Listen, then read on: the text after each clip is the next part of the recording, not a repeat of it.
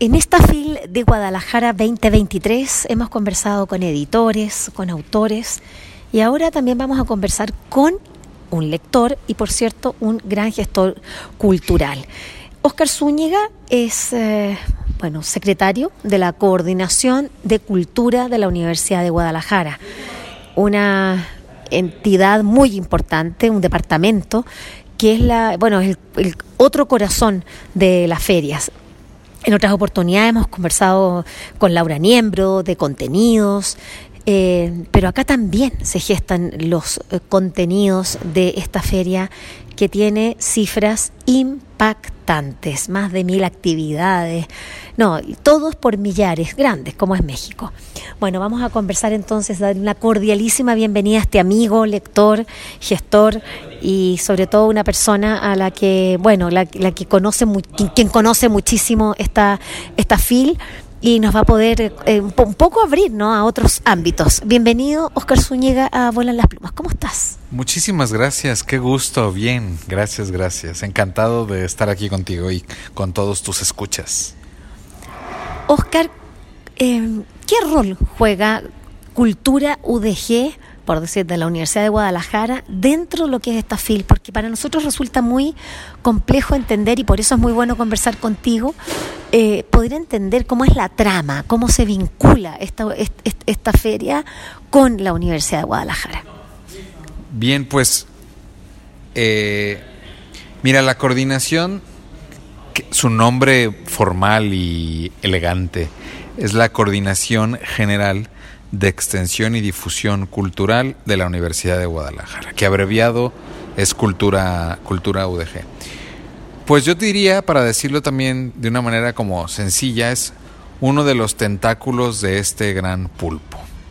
Lo que sucede es que cuando surgió la fila hace 37 años, debemos de recordar que la universidad no tenía la estructura que tiene el día de hoy. La universidad pues como este gran agente comunitario que es una universidad, particularmente una universidad pública, la segunda más grande de todo el país, pues también se ha adaptado, acomodado eh, para ir respondiendo a las necesidades este, de, la comunidad y de, la comunidad universitaria y, y evidentemente de la comunidad social en la que se encuentra inserta. Yo algo hace en el 2020 justamente trabajando en otra área de la universidad, entendí y comparto esto que entendí porque ayuda, ayuda mucho. Justamente hasta amigos de a pie que me preguntaban qué hacían, ¿no? Y una forma de decirlo es que durante muchísimo tiempo concebíamos a las universidades solamente como estos espacios en donde se, se, educa o se va a instruirse una bachillerato, una carrera profesional y a eso constreñíamos la labor de una universidad en términos muy generales. Pero las otras tareas sustanciales de la universidad pues también es la difusión este, de la ciencia, de la investigación y la otra es, es el promover la investigación y la ciencia y la otra es difundir la cultura. Entonces lo que ha hecho la universidad, como en otra pista en paralelo a la feria, es irse adaptando para justamente poder hacer eso, para difundir la cultura. Entonces, esta coordinación ahora llamada de esa manera, pues antes comenzó siendo un departamento, luego en las reingenierías que ha tenido la universidad se fue eh, subiendo de nivel administrativamente, pues porque no solamente se trata de el gran festival, de los libros o de cine, sino de todas las otras cosas que suceden en el día a día en la vida universitaria, pero insisto, en la vida este, social. En esta coordinación están las, eh, a su vez, coordinaciones eh, de música, artes escénicas, literatura, artes plásticas, visuales, digitales y también eh, una, una de área de infantil y, juvenil, una feria internacional que hay también de la música, el Teatro Diana, otros tres, cuatro teatros que administra también la universidad y el gran complejo eh, que eso será una maravillosa ventana para dejarla pendiente de abrir en, en una ocasión posterior, que es el, el, conjunto de artes escénicas de la universidad, que es uno de los mejores de Latinoamérica este, también. Luego sucede esto, ¿no? Cuando estás eh, todo el tiempo en algo, no le puedes ver la estatura que tiene.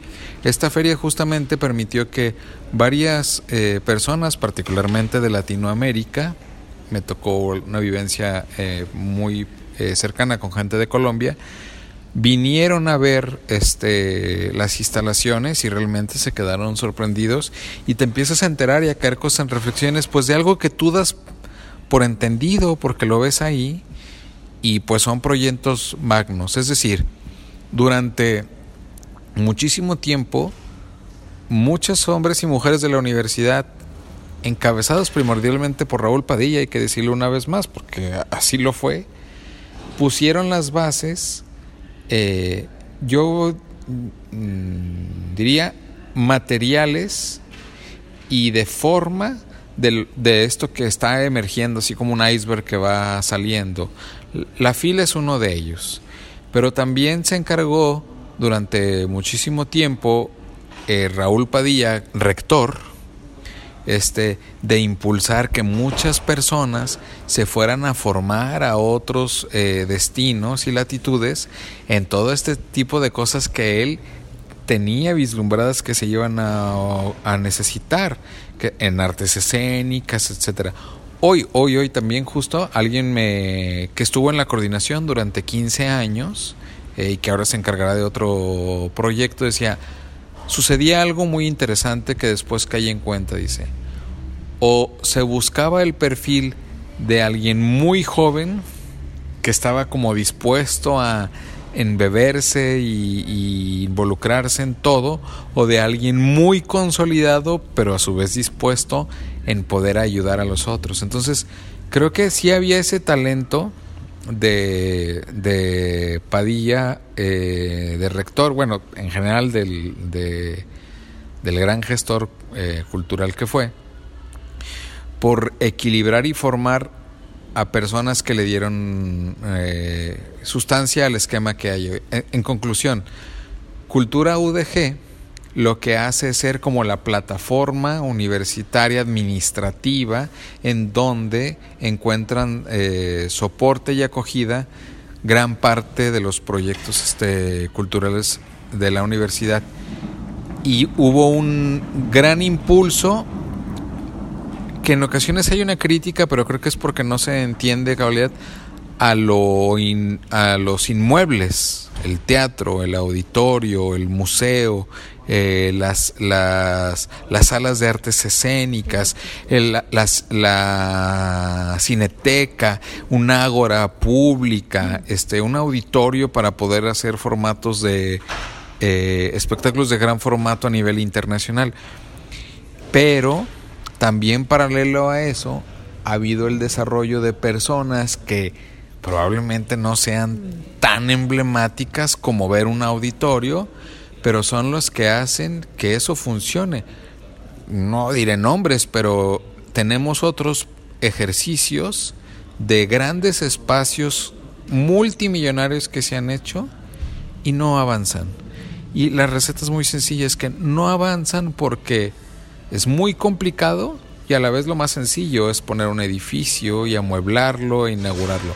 Pero tener a las personas formadas para que los estén gestionando, eso es otra cosa. Lo mismo una feria que dura nueve días que es desmontable, valga la forma de decirlo, pero está consolidada de tal manera que si mañana cayera una bomba aquí en el centro de exposiciones, estoy seguro que en un parque tranquilamente podría ocurrir porque son dos estructuras este complementarias, iba a decir diferentes, pero no, o sea, la física a la humana. Entonces, lo que busca la coordinación es justamente eh, difundir la, cultura. Oscar, tú estás hablando de la infraestructura cultural, que es un aspecto muy importante y de la cual, bueno, nosotras, nosotros en Chile eh, carecemos en gran parte la visión de lo que significa. Tú ya nombras a Raúl Padilla, eh, como que se necesitan esas, esas miradas, ¿no? esa visión para poder concretar esto, porque la verdad es que nosotros en Chile, bueno, somos un país que tiene también una economía bastante eh, consolidada eh, al comparar las cifras con, Latinoamérica y sin embargo no se logra entender la importancia de crear una infraestructura ni tampoco de poder crear nuevos públicos a partir de las personas que que gestionan estos espacios. Esta feria eh, veía las cifras y la verdad es que el rector en, el cierre y cuando se estaba cambiando ya, eh, recibiendo a España, País de Honor 2024, el rector exhibía, bueno, también una, una cifra espectacular. Todo, todo mejoró. Es la feria más exitosa que se ha hecho en la historia de, de la FIL de Guadalajara.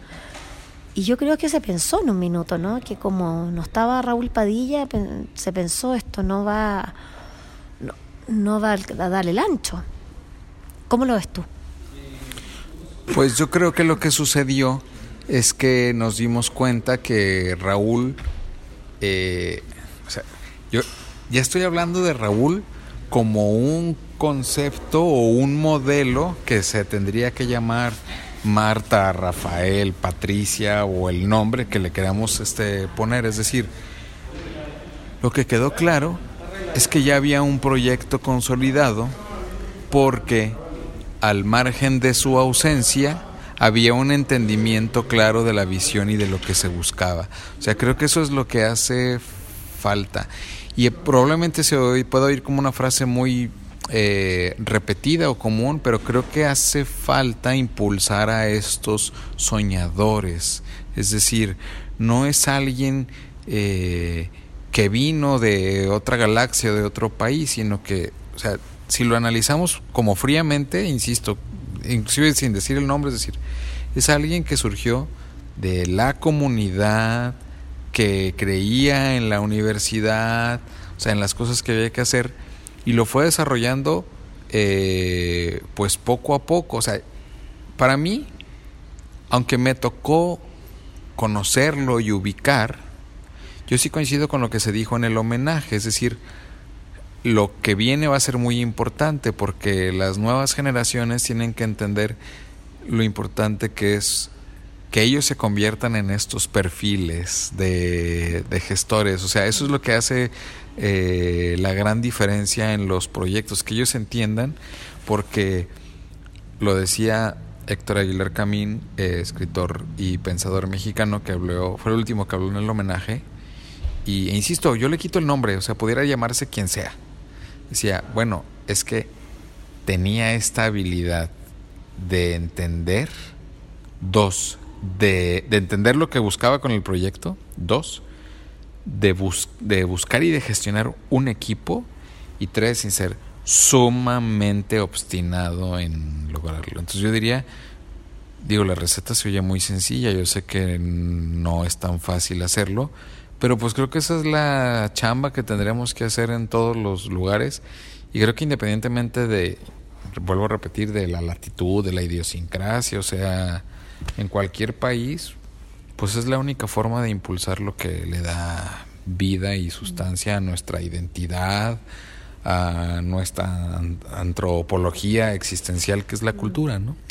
Bueno, es un privilegio poder conversar con Oscar Zúñiga porque, bueno, es un eh, tapatío eh, de tomo y lomo y conoce la FIL, está marcada en su propia biografía, en su propia historia, como la, también como de la, de la, de la ciudad y, de, y del estado de Jalisco.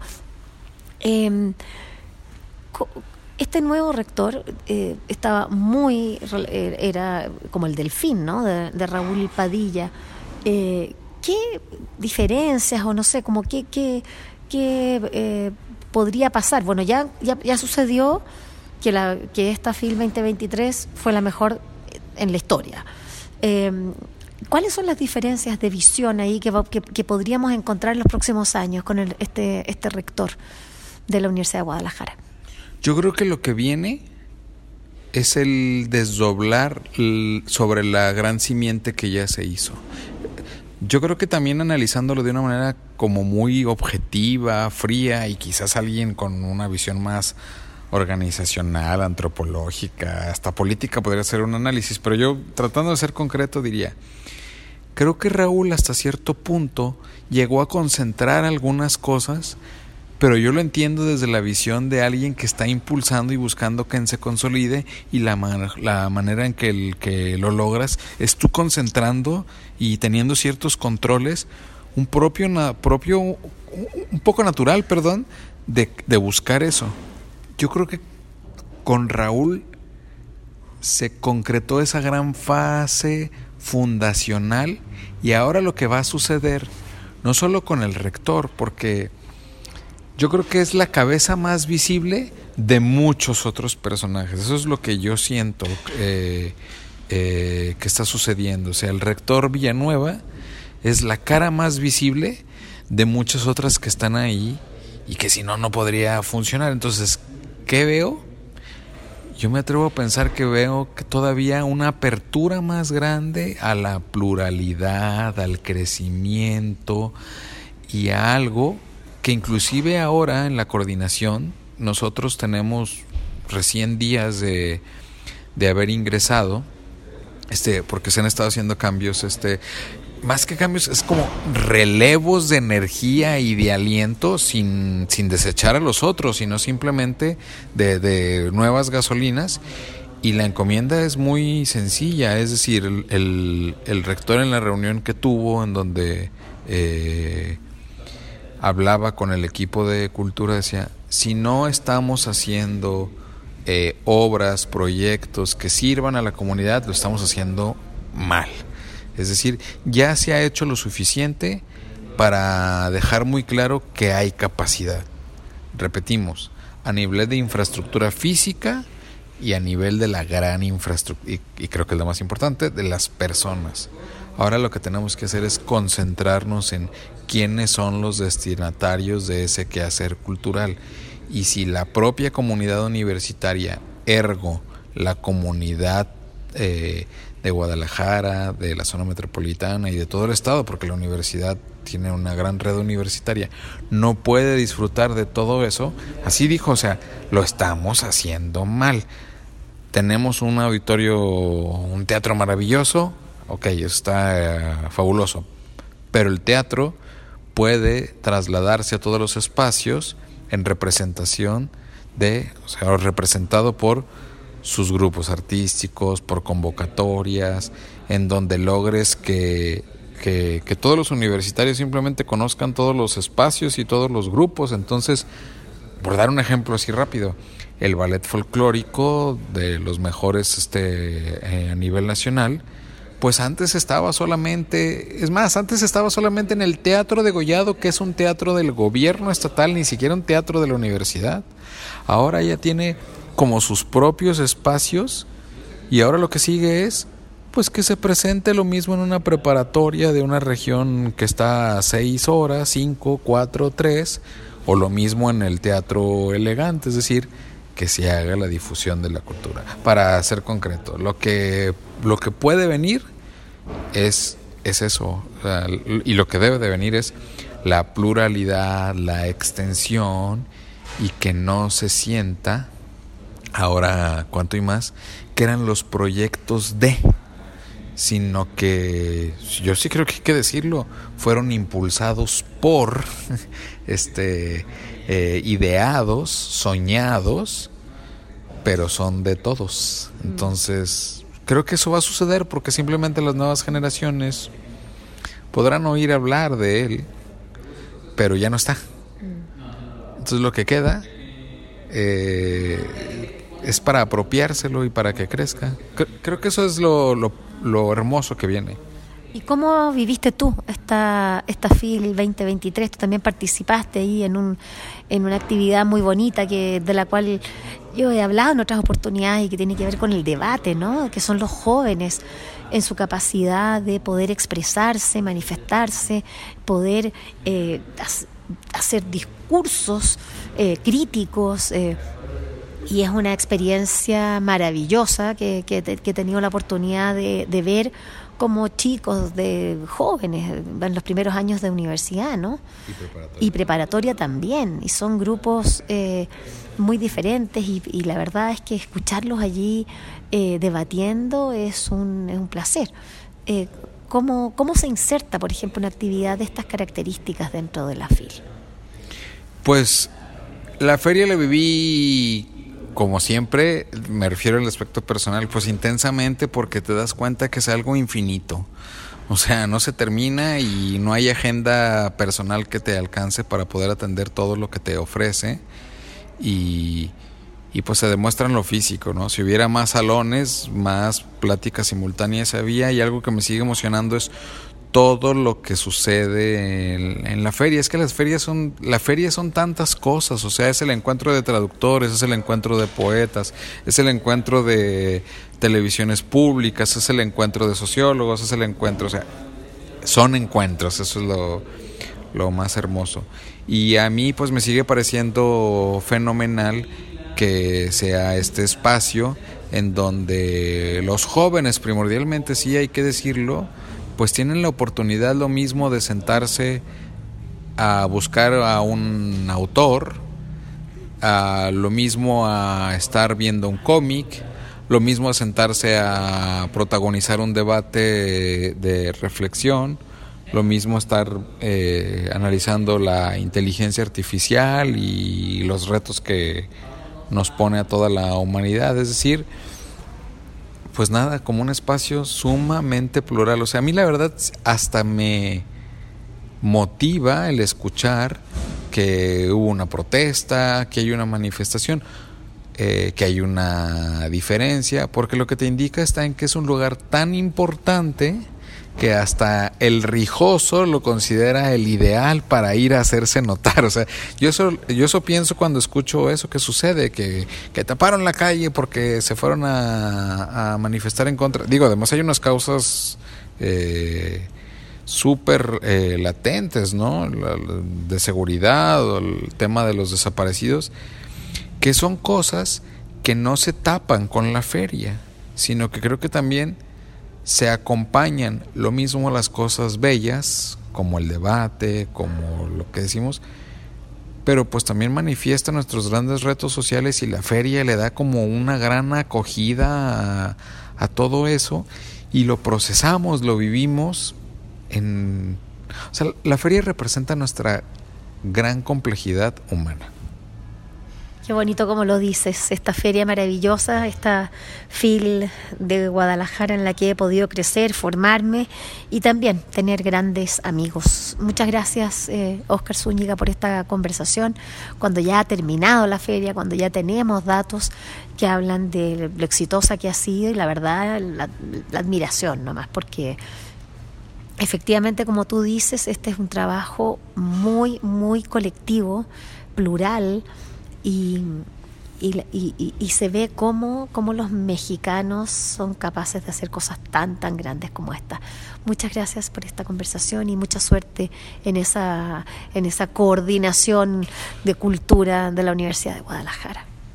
Gracias a ti, gracias a ustedes, pues gracias por estar presentes este, y desde luego que todo lo que suceda en esta aventura será un placer compartirlo y bueno, pues recordarle, la FIL también es de ustedes y está genial que te manden a ti de su embajadora, pero que vengan más chilenos a la FIL.